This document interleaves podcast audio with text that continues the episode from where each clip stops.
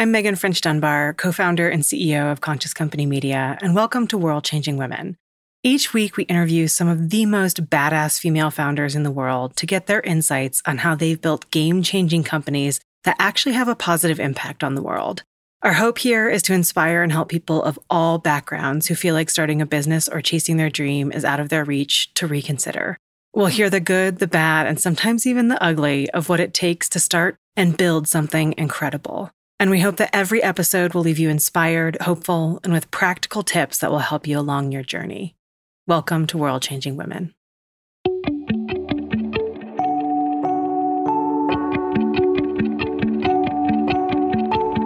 We were like, what did we just create? um, and how do we bottle this up um, and make sure that, you know, other cities and regions and companies can also use dinners as a way to engage in meaningful conversations, know, not just millennials, but anybody on a wide range of issues. Jen Graham is on a mission to drive civic engagement. Her tool of choice, the dinner table. Jen is the co founder and CEO of Civic Dinners, a national organization that facilitates important conversations in cities across the country by bringing strangers together to share a meal and discuss specific topics affecting their communities. But the beauty of the Civic Dinners model is that the action doesn't stop when dinner is over. She and her team have created actionable steps to take upon leaving these dinners that are driving real change, including people running for office, laws being changed, and more. On this episode, Jen shares her personal story of discovering the power of getting involved and details how she's created a successful organization that helps others do the same. So let us start with you at the very, very beginning, even before you your story with Civic Dinners. Uh, I am curious about where you were in your life before Civic Dinners. Mm, how far back do you want to go? As far back as you want to take us. Just any context you want to provide. Yeah. So wow, I um, I gosh, I got into real community building and social impact work literally when I was catapulted uh, from my bicycle. Uh, I was uh, biking to work at a, I was working at a strategy design firm back in 2011 in Atlanta and hit a parallel grate. Uh, my front wheel got stuck and I kept going. And thankfully, I escaped with just a broken arm, bloody nose, and was able to get out of the road before a car came. But that for me was like one of those wake up calls like, holy shit, I could have just died. And um, usually there's a whole string of cars behind me at that point because I had biked that every day for the past two years. And I had just taken a different turn that day, and thankfully there were no cars behind me. So it was almost a, a moment where I was like, I really need to. Um, well, first of all, I'm going to stop complaining about the lack of bike infrastructure in Atlanta, and I'm going to do something about it. So I made it um, pretty clear to the city of Atlanta in a very uh, avid email saying, "Hey, by the way, I just had a bike accident on North Avenue. Can you do something about it ASAP?"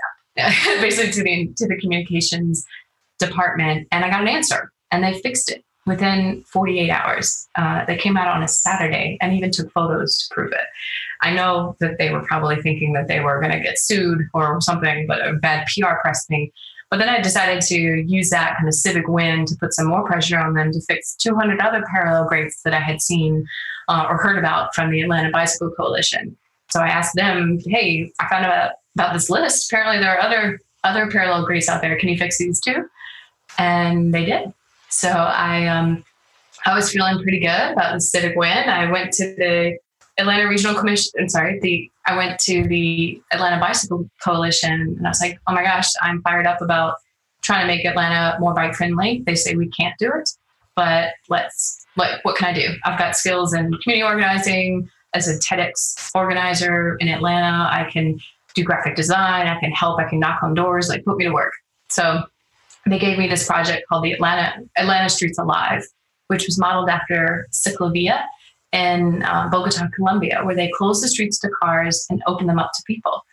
And it was just such a beautiful representation of the world that you could create if you know if cars weren't in the picture and if you had safe streets for people to bike or walk or now scooter wherever they want. And so I, um, it reminded me of a quote that my design teacher had taught me um, in design school. It's what brought me to Atlanta to begin with. And she said, you know, the role of the designer is to create a world that doesn't exist that no one can live without. And I thought, what better way to do that than by, you know, creating an open, safe street for families and neighbors to pour out into the street and bike and walk and skate and rollerblade and whatever they want to do for the temporary amount of time, four hours on a Sunday afternoon. And so I really took this project to heart. I ran with it um, and we grew it from just 5,000 people to now over 100,000 people attend on a on a quarterly basis in Atlanta. And the Atlanta Streets Alive has kind of become one of the most beloved events in Atlanta. It's a fully, truly community oriented. We've got over 100 partners that come out for the day and activate it from like Zumba to, um, you know, uh, yoga in the park and, and just get everybody out and about. And people bump into each other they haven't seen, or they'll see neighbors. And it's just it creates that that world that we want that we can't live without. Um, because we're so you know stuck in our own bubbles and our own routines on a day-to-day basis that once we break out from under that we can start making new connections in meaningful ways and so that I helped them grow that for about three years and then created the templates to let them roll on without me.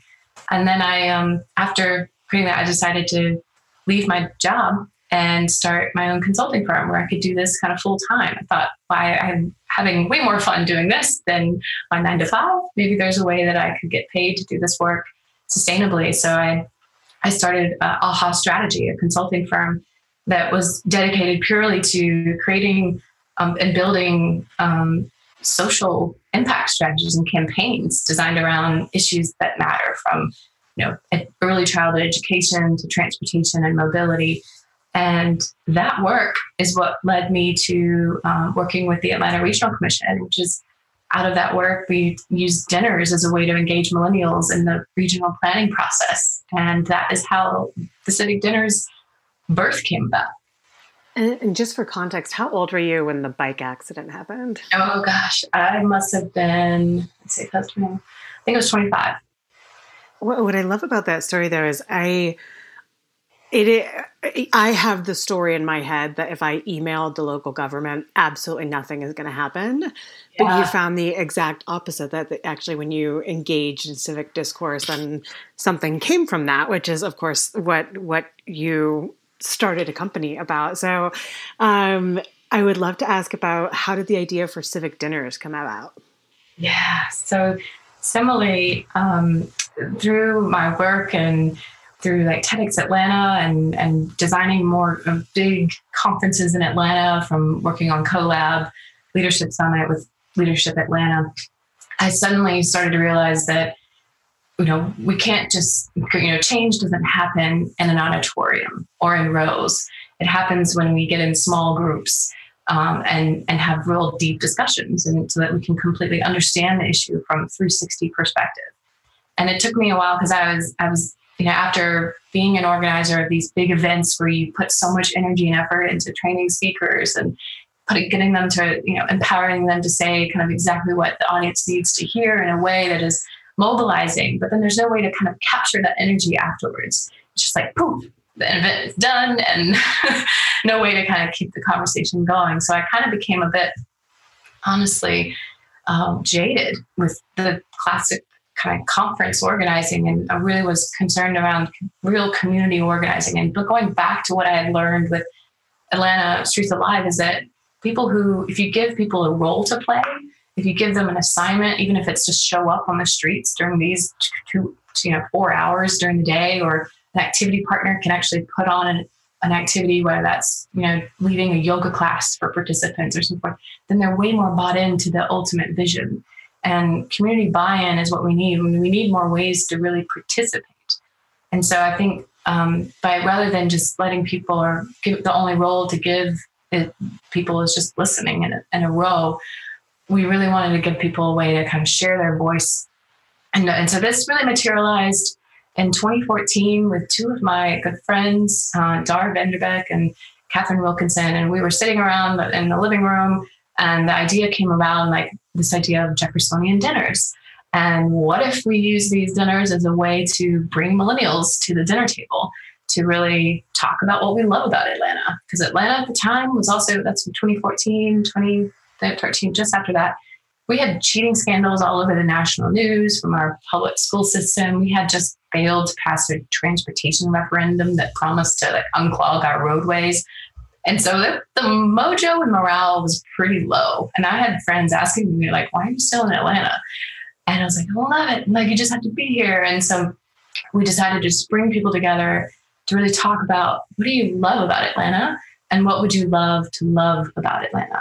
Trying to really flip the narrative from like a negative to just a, to a positive and give people a chance to participate in a conversation and, and maybe collect all the insights and present them back to the public.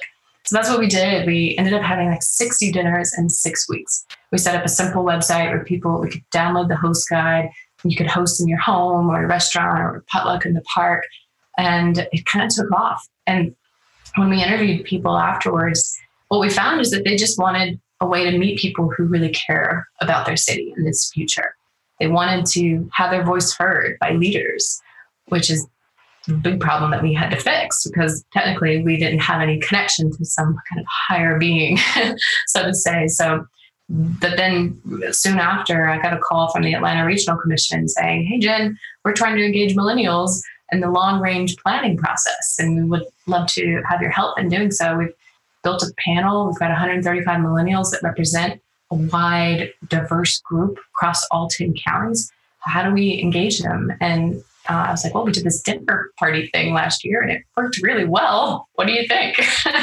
so they really um, kind of went bet, they bet on the idea. And together we really built the first version of civic dinners as a way to you know, design three specific conversations around mobility, livability, and prosperity invited millennials in to help design, co-create the questions, then built the, the technology to support it, and overall um, had 35 dinners just within this cohort, engaging over 300 millennials across the region. Then gathered the key insights from those dinners, key themes that bubbled up uh, across all counties, and then created action teams from those. And from those action teams, we found that two teams helped form nonprofits, and three helped pass legislation, and five members of this cohort ended up running for office, including Bee Nguyen, who um, took Stacey Abrams' seat in the in the House of Representatives in Georgia. So it was just inc- like we were like, what did we just create? um, and how do we bottle this up um, and make sure that you know other cities and regions and companies can also use dinners as a way to en- engage in meaningful conversations, you know, not just millennials, but anybody on a wide range of issues. So that's when Civic Dinners was born.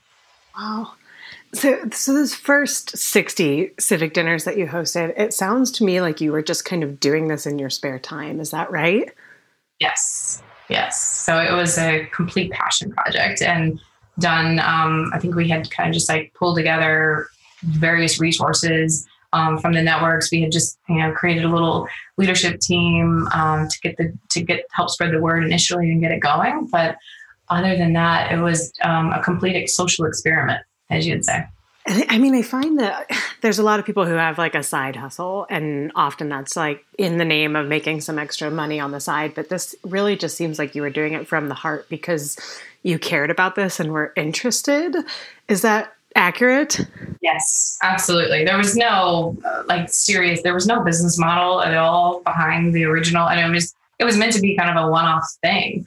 But then once the Atlanta Regional Commission came up, we realized, well, these millennials they want their voice heard by real decision makers. They actually want to create policy change, and the, the ARC really wanted to hear what they had to say. So there was there was a match and ARC was willing to pay for it. So that's at that moment it became like, oh, it actually might work. Let's pilot it, see how it goes, and then you know whether we yeah what came from there was we found um, that other regions and cities and nonprofits ranging from Planned Parenthood to other you know uh, I think it was in North uh, North Dakota reached out saying, hey, we want to figure out a way to use dinners as a way to engage our citizens, our residents, our alumni, our members, our donors, whatever that might be. And the idea of really creating a platform where technology could play the role of really make streamlining the process, making it super simple for anyone, anywhere to be able to host a dinner that's really when the business model kind of started to shape and take form because once you've got a community that's all in that wants to just engage in these kinds of conversations and they're willing to host a variety of different types of conversations bring people together then you have regions and cities that want to help i mean even just help people understand more uh, issues ranging from the national debt all the way to. I had a conversation today with uh, a guy from DC around DC statehood, and you know, we're just raising awareness around that, all the way to Facebook wanting to bring female founders together around the around the dinner table and create stronger relationships and a stronger social network among among female founders in real life. So, as you look back at it, kind of becoming a passion project and then becoming something where there was actually a bit of a business model around it, when did you decide that you were actually going to pursue this seriously? That was it was right after I got married. Um, my husband and I were sitting. I still remember exactly the, the chair and the table we were at one of our favorite restaurants. And he asked me, um, because we were planning to start a family uh, within about two years of the goal, you know, goal aiming for having a baby within two years. And so he's like, well, what would you do if you had two years to like just totally kick ass? And without hesitation, I said, I want to grow civic dinners and to you know, really put out, give it my all and just see if this thing can fly. And, um, and he's like, then do it. And he, as a, um, he really has backed this completely. He's our co-founder because without him, the idea of a global platform wouldn't have been true. It would it just, it would still be kind of a consulting model sure, yeah, we'll help you host dinners. um, but this vision of a global platform really, um, I have to give credit to Thomas Stokell, who helped because he runs Love to Ride, uh, a, a, global platform that encourages cities and or basically encourages people to try out biking and um, and encourage new riders. So he had already built a global platform with um, knowing that it could be used by cities to launch challenges to encourage people to ride more, more frequently. And so he understood how it could operate, how it could work. You could have dinners in New Zealand, you could have dinners all happening all over, new scale conversations. And so at that moment, I knew with his support, not only as my as my husband, but also as a as just a tech as a as a tech entrepreneur, he knew and could see the value and potential in it. So with that um, with that big support and green light, then I kind of went all in and first started kind of shopping around the idea. We, we borrowed his even developer team from his CTO down to a senior lead developer and um, really mapped out how we would build it. We worked, our first recurring client was still the Atlanta Regional Commission. So when we piloted our brand new technology platform that was ours built from scratch after we had pretty much you know worn out all the existing platforms that could kind of do similar things from Nation Builder to Invite.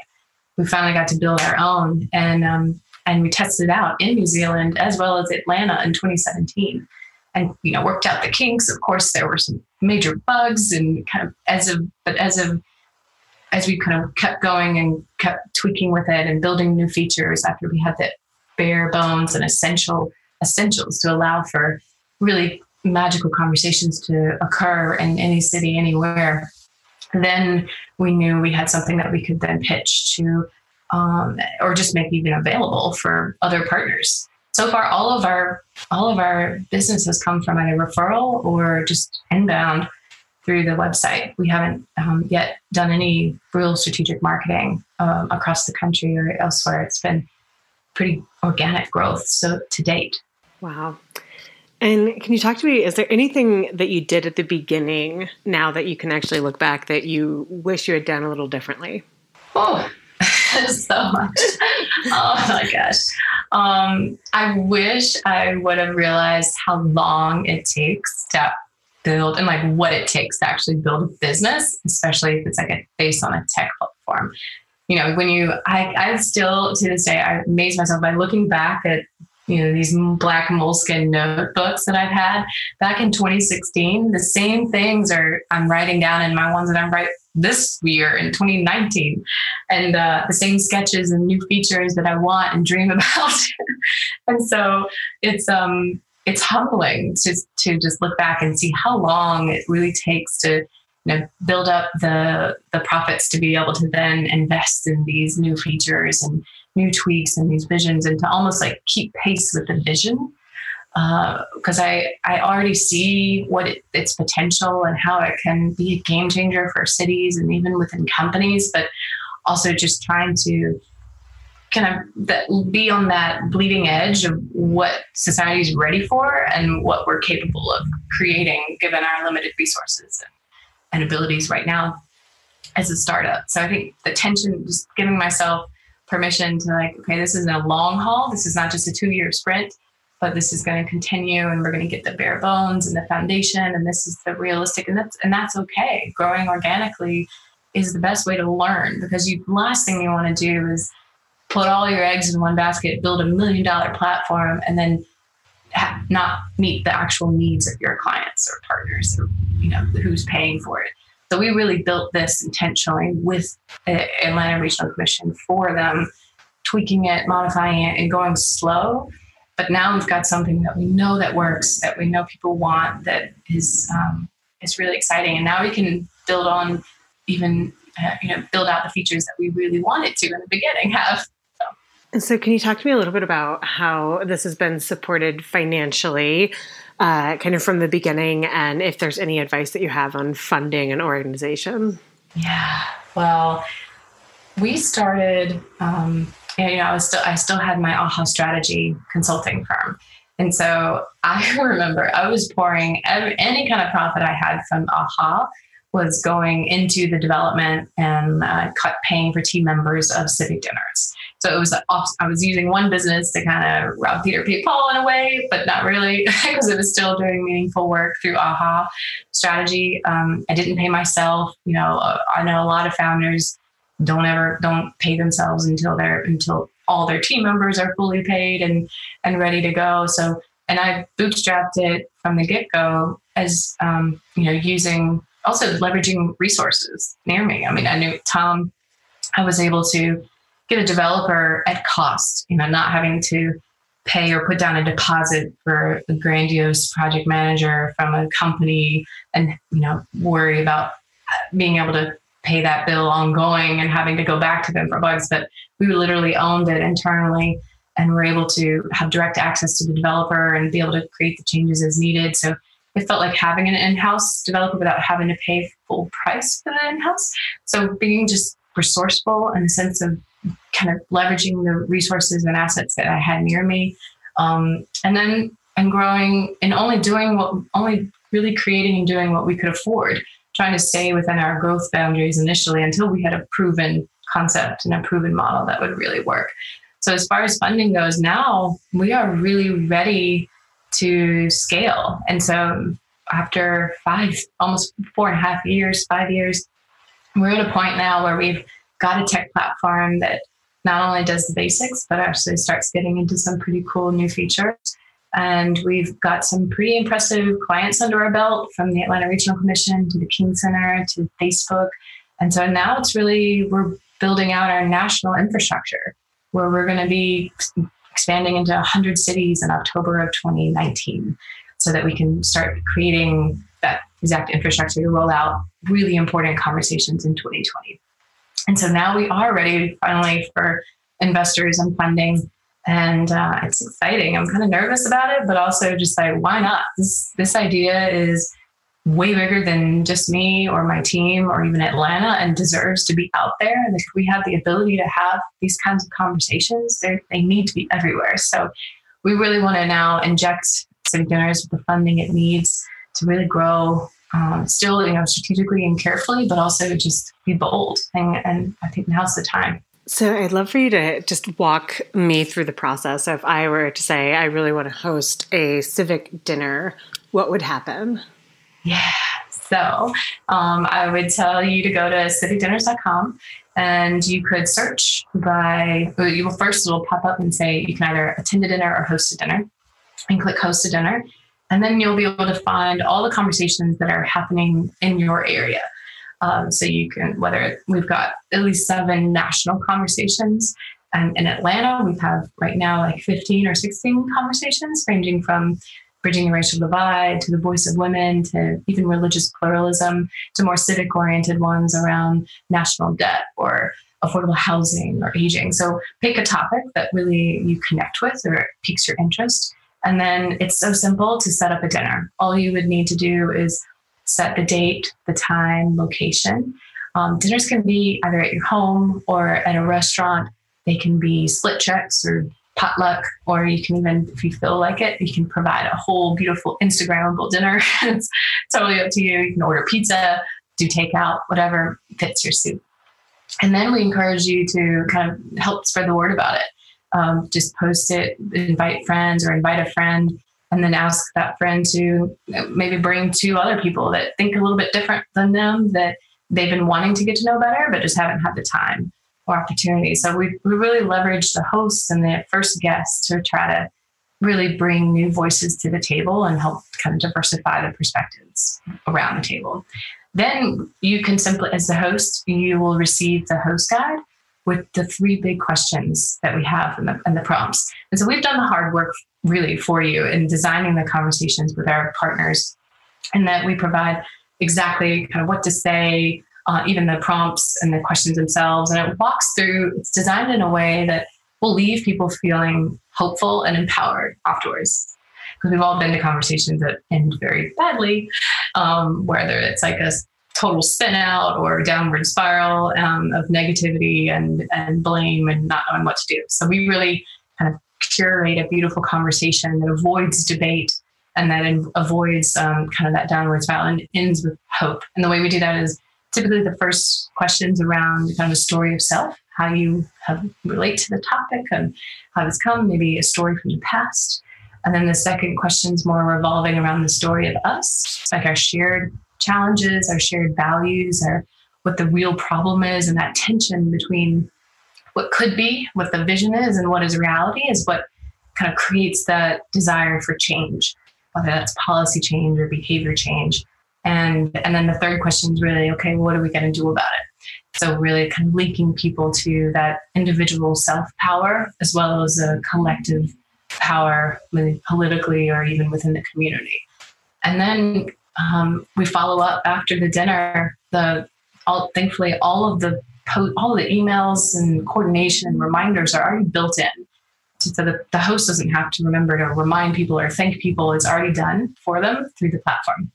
So we send the follow up emails and and then encourage guests and hosts to even fill out a little bit of information about their dinner, what key insights were shared, and then we we aggregate all of the input into reports like memos that are sent back to our clients that consolidate some of the big ideas that were shared so that the, the people's voice is really heard by those in power. And for you, I'm curious if uh, you could choose a favorite moment from this experience so far? I know it's like asking you to choose between children, but uh, if there is just one favorite moment that's really come out for you.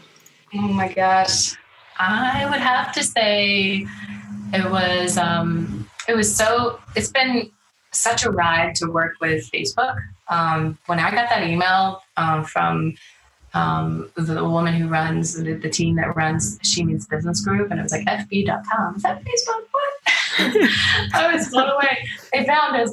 Um, so we, we worked with their team, the She Means Business Group, to design a conversation around female founders. And it was uh, incredible to work with them to, to see how, you know, why even Facebook would be interested or concerned around female founders. And then, secondly, to see their passion around really bringing a community together in real life in cities uh, where they where they have a pretty large following in their Facebook group. And so we we designed the conversation, and then we designed a kind of city activation, starting with um, they had in March of 2019. Uh, we got to kick it off an eight city tour, bringing together thousands of female founders. We started it and um, and in Austin at South by. Um, and it was so cool to have 80 female founders in the room breaking bread. It was actually breakfast and having an intentional conversation around the struggles, the real deal around starting a business and being a mom and being a female in this space and how we how we handle that, how we balance our own work life balance if that exists, how we nurture ourselves and really um, make room for self care, while but also in how we manage and grow a team. How we feel about funding? Those kinds of questions that get to the heart. And what I saw when witnessed at those dinners and breakfasts were that there's this insane power among within female founders. And and there, there's like a this this hunger and fire and that we need more of these. And so i was just blown away by the energy and enthusiasm at, at every single one of those larger events um, that we did with facebook. And it's it's really forever changed my appreciation for just even like what we've created and, and seeing others respond to it in such a powerful way was was just humbling. Oh I would have loved to have been there. um, and then conversely, uh, what has been one of the worst moments so far as a female founder yourself starting this wonderful company? Oh gosh. So I think the worst the worst moment was when you know one of our clients um, just wasn't wasn't happy with the number of dinners that had taken place and and unfortunately in our contract, we had like a number that we were going to hit. And now all of them have said now like up to, whether it's up to 50 or up to 100. And we really, the, and having some, having a client say like this, this, you know, this wasn't a good fit really, um, oh, maybe you want to curl up around and hide under a rock. But I guess it, what it, what it really made us do is think about like, what is it that we actually offer? And like we rather than trying to say yes we will make sure you can host 50 dinners and and a certain city and we'll do all the recruitment of hosts and make sure they're successful guests and do all the marketing that's just not realistic. We we can we've learned from that lesson. Of like a real hard we can bust our butts in trying to recruit and build relationships and encourage people you know strangers on our side to, to host but really, the power of our platform and, and the technology is to is to enable these conversations to happen anywhere. But we really need a partnership. Like we we really require our clients and partners to be as equally invested in hearing and hearing from people and wanting to really listen to what people have to say uh, so that they can help us spread the word and, and encourage it can't all just be 100% on on us to bring people to the table and create that buzz, especially when we're in a new market. So we've realized we've changed our whole strategy and how we approach and train our partners on how to make sure your community conversations are super successful. We want to give them back the power to make them successful. We can't try to do it for them. So that was, I mean, basically had to end up letting go of someone because of the project and we couldn't afford, they wanted part of their money back. And I was just like, it was awful. I've never had an upset client. So we've really kind of it helped you know where where you have, find pain you really you learn quickly so it helped us really reshape and rethink um, what what our strengths are where we're great at where we can support but where we don't ever try to claim that we will what we what we know we can't do so it's it was a, an incredible lesson and i'm very grateful for it especially now before we scale love it um, so I have to ask you, there, uh, one of your earlier comments, uh, you and your husband sitting at dinner, and he says, you know, we have two years before we start a family. What would you do with two years if you could just like kick ass and you say, I want to do civic dinners? Um, mm-hmm. Since that point, you've started a family. And it sounds to me like you are still kicking ass. Uh, and so that kind of idea that, like, once the children come, then there's like this barrier after which you cannot kick ass any longer. What is helping you to just kind of stay on course and to expand this and to grow this, even now that you do have a almost year old son?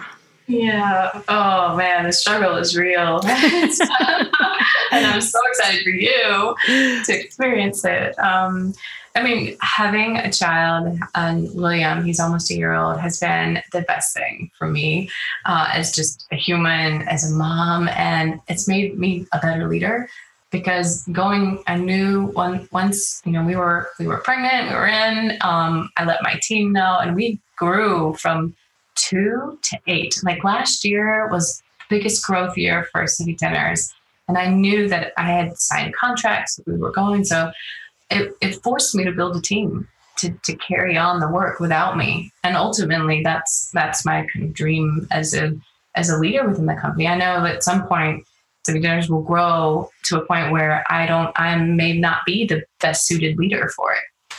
And so I want to build a team that can make, you know, be able to handle the workload without me and to, to really think and, uh, and objectively and not emotionally about it. Like, okay, here, hold my first baby so I can go have my real baby. it was definitely a tough fall into this team. And I only had like four months to really bring on, you know, a team. I think we had like five when I actually went on maternity leave. Um, and but we they made it happen and it worked and we were grateful to have it back. but it was um, it was a you know not uh, it was not necessarily like total smooth sailing, but I would say that the, the boat kept rocking and rolling, and we are stronger for it. And it's it's made me appreciate so much more and the importance of delegation and empowering others with um, the, the, skills that they need to take on everything from account management, even invoicing and billing and finance, and all the nitty gritty things that we feel as entrepreneurs that we, we have to do it all. Um, and also, I would say that you know we've had incredible help. We've had a, um, you know, a nanny that's that I can still work from home uh, and still be able to hang out with little William, and so I don't feel like I'm completely missing out on life with him, and still being able to be engaged when I can and, and I want, but soon that's going to change too. We're, we're outgrowing um, our uh, home office and need a real space for for our whole team to really work side by side in order to scale the the way that we envision. So it's it's you know it's going to be a, a growing pain for me too. But watching William go through his his growth stages also made me realize, okay, this is the long game. Even Civic Dinners is still in its infancy. Like we're just learning to walk, right? We'll take two steps forward, one step back, and that's okay and uh, we're learning and figuring things out and we're absorbing so much and um, it's just that startup life. So I'm kind of rolling with the punches and and dealing with the, uh, you know what we've got in front of us while also just still keeping a long long game vision for who we want to be when we grow up. Yeah i love it. Um, so I'm curious for you um, as a CEO and a mother with a baby who is almost one one years old. Uh, what does your daily routine look like, and kind of what practices do you have that serve your own personal sustainability? Oh gosh, I knew you were going to ask that. oh, the the real answer is I don't have any, but I'm working on it. Um, uh, my husband actually recommended journaling, so I just recently got into kind of just taking a few moments. I, I, would love to do it first thing in the morning, but I kind of right now I'm just trying to get it in whenever I can. Um, but just kind of taking even just 15 minutes a day and just long form writing, no intentional, no purpose, just writing what I'm thinking or what comes to mind. And um, and it's been incredibly eye opening. Just there's just that space of letting go and not having to be on, not having to meet any expectation at that moment and that's been great. And then the other thing is just I've been more conscious. I think after you know giving birth, I, I went through quite a bit of of you know self self conscious awareness. I ended up gaining a lot of weight during pregnancy and afterwards. Had issues with breastfeeding, so I was a bit I was total a bit stressed out, and um, and so I've been really focused on health and regaining control of my even my own body and and get, being okay with you know, it's not going to look the same way as it did before right away, and that's okay. And just um, again, taking the long game on that, um, you know, just getting getting back and, and, comfortable in my own skin again has been has been a, a challenge for me. So really um, learning to love, like fully self self love and self care is deep, and um, and really being able to be comfortable in that in that in even those uncomfortable moments. So um, I I'd say the practices that I am yearning to do are definitely I mean more more focus on journaling, um, just eating healthy and taking time to really just focus on that as well as exercise and uh, everything from just getting on the Peloton bike to um, busting my butt at uh, an Orange Theory just to kind of let any stress go at the moment. That definitely or, or long walks. We just we got a couch outside that sits under this gorgeous oak tree right outside our house. And sometimes I just take a moment to just breathe and go out there and say my gratitude to the sun and the earth and Mother Earth and kind of be in the trees and just listen to the birds, even just for three minutes before a big call, a big meeting. Hmm. Thank you for sharing. That was great. Um, so, what is one of the best pieces of leadership advice that you've ever gotten, or one that you often give? Wow. Um, I think I have to. I know I, I'm. I'm probably the worst at it, but I would say it's also been the the biggest growth for me this past year is in delegation, and and trusting and trusting your team. I think for me, it's you. In order to really build something the world needs, you've got to create space for other people. You've got to create space for them to to mess up and to drop the ball and you've got to be gracious enough to pick them up when they do fall and, and dust off their shoulders and say it's going to be okay. We're going to figure this out. And and kind of go all in with them. And i think bring them with you as a leader i think sometimes i'm like five steps ahead and and then i get frustrated that they can't keep up or we're not going fast enough then i get frustrated. But i think being recognizing the power of the team and and really the, the, the strength and sustainability that that brings. That we're not going to, we're not, this isn't just a full sprint. This is, um, you know, a series of small sprints, but we're going to pause and celebrate and go party when we can and just keeping that culture and the glue. I think that's the one thing that I, I really appreciated the leaders forum for me was a chance to like just pause and and think deeply about the kind of company that I want to be to become and as successful and as many zeros as we want on our revenue line. I want as many kind of internal bonds and times and moments to celebrate family and friends and, you know, really create those boundaries that we need so desperately. So I think the final advice would be to you know trust the team and within your team build build it intentionally build the boundaries to protect your team and you from your company because you run a company, but if you don't if you don't be careful, if you're not careful, the company can run you and run you down. And I've I've been there, and it's it's definitely not fun uh, for anybody. Amen. um, so, kind of building on that advice, I was just curious if there's any other like top one or two pieces of advice that you have for other business leaders. yeah, um, definitely just like sticking with it. Um, the the the I have to remind myself every now and then of the why, and, and going back to that core um, why we started this and why this is such a powerful tool for the world to kind of reconnect with each other face to face in real life and bond over empathy and understanding and giving perspective. So it's so tempting. Um, someone, it was Carla Smith from Morgan Stanley gave our graduation remarks just last week at uh, the Women's Entrepreneurship Initiative, and she gave some incredible advice that I wish I could remember all of it, but definitely like the resilience um, was one, and just like getting up when things fall down and learning from it. The other one was resistance, because there are going to be opportunities that come your way that may not align with your vision.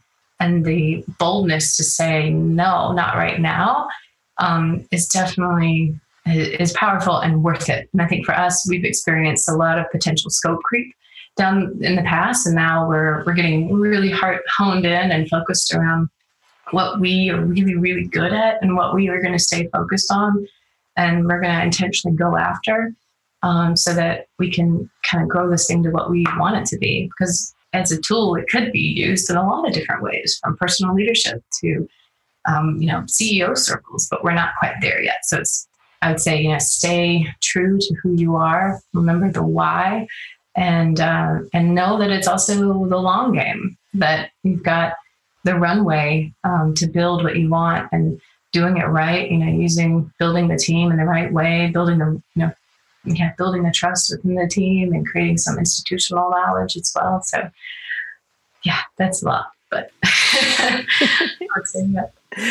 Love it. And our final question uh, What is giving you hope for the future? Oh my gosh. Um, well, I can't. I can't um, not mention Lynn Twist in this. Um, she is such a hero of mine, a shero of mine, um, and I I'll never forget the first time I saw her speak live was in 2016, and she spoke of two things. One, the first story she told was about the bird of humanity, and she said that you know there's an old you know um, prophecy back in the in the Amazon that is that is almost true across multiple native um, native indigenous people, you know, humans across the world that all kind of align with this theory and this this prophecy, which is essentially that the bird of humanity for centuries has been flying lopsided because the masculine wing has been fully extended, but the feminine wing only partially extended. And because of that, the masculine wing has to flap violently in order to stay afloat. But it results in, in the bird of humanity has been flying in circles ever since. But this is supposedly, we're living in the Sophia century, the century where the feminine wing finally fully extends, allowing the masculine wing to relax and the bird of humanity to finally soar. So for me, that gives me hope because I I see, you know, the I'm actually seeing the feminine wing beginning to fully extend itself with new members in Congress, to new rising female founders, to new women finally, you know, finding their place in the world and showing up and and, and even men demonstrating more feminine energy in leadership. And I think civic dinners cannot be a tool for these for society to help embrace more feminine leadership qualities from listening to consensus building to even um, you know moving people to action and deeper understanding and an appreciation of differences rather than fear of differences so I, I find insane hope in that and then the other story and example i'll share is that she gave the analogy of when when societies are in moments of transformation it's similar to when a caterpillar goes through the process of transformation into a butterfly. And she talked about how a, you know, a, a caterpillar will just eat ravenously and almost destroy everything in its path. Um, then it will become a chrysalis or it will wrap itself in a chrysalis. And this is going to sound gross, but all the cells kind of just start to decompose into a soup of cells. And then the whole thing. And what happens in that moment is that some cells start to turn on. They almost like activate and they become imaginal cells. And if enough imaginal cells find one another, then they become the genetic directors, kind of shaping the wings of the butterfly and the wings in the body. But at the same time, you have these like antibodies that are trying to keep it just the super to, to try to take down that framework. And not every butterfly emerges from its cocoon. And so what, what we we've really tried to frame civic dinners as a way to kind of allow people that create the infrastructure for people, you know, for these imaginary people to find one another, to, you know, convene around an issue they really care about and help really create the blueprint for the future as well as our incredible production team at Story Pop so Media we, um, and the whole we're super excited to team. kind of continue on that journey. And I just have to give a huge shout out and uh, amen to Lynn Twist.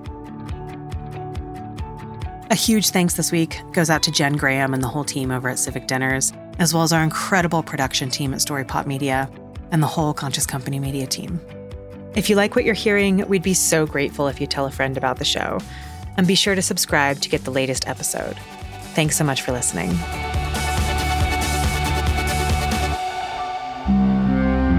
A Story Pop Media production.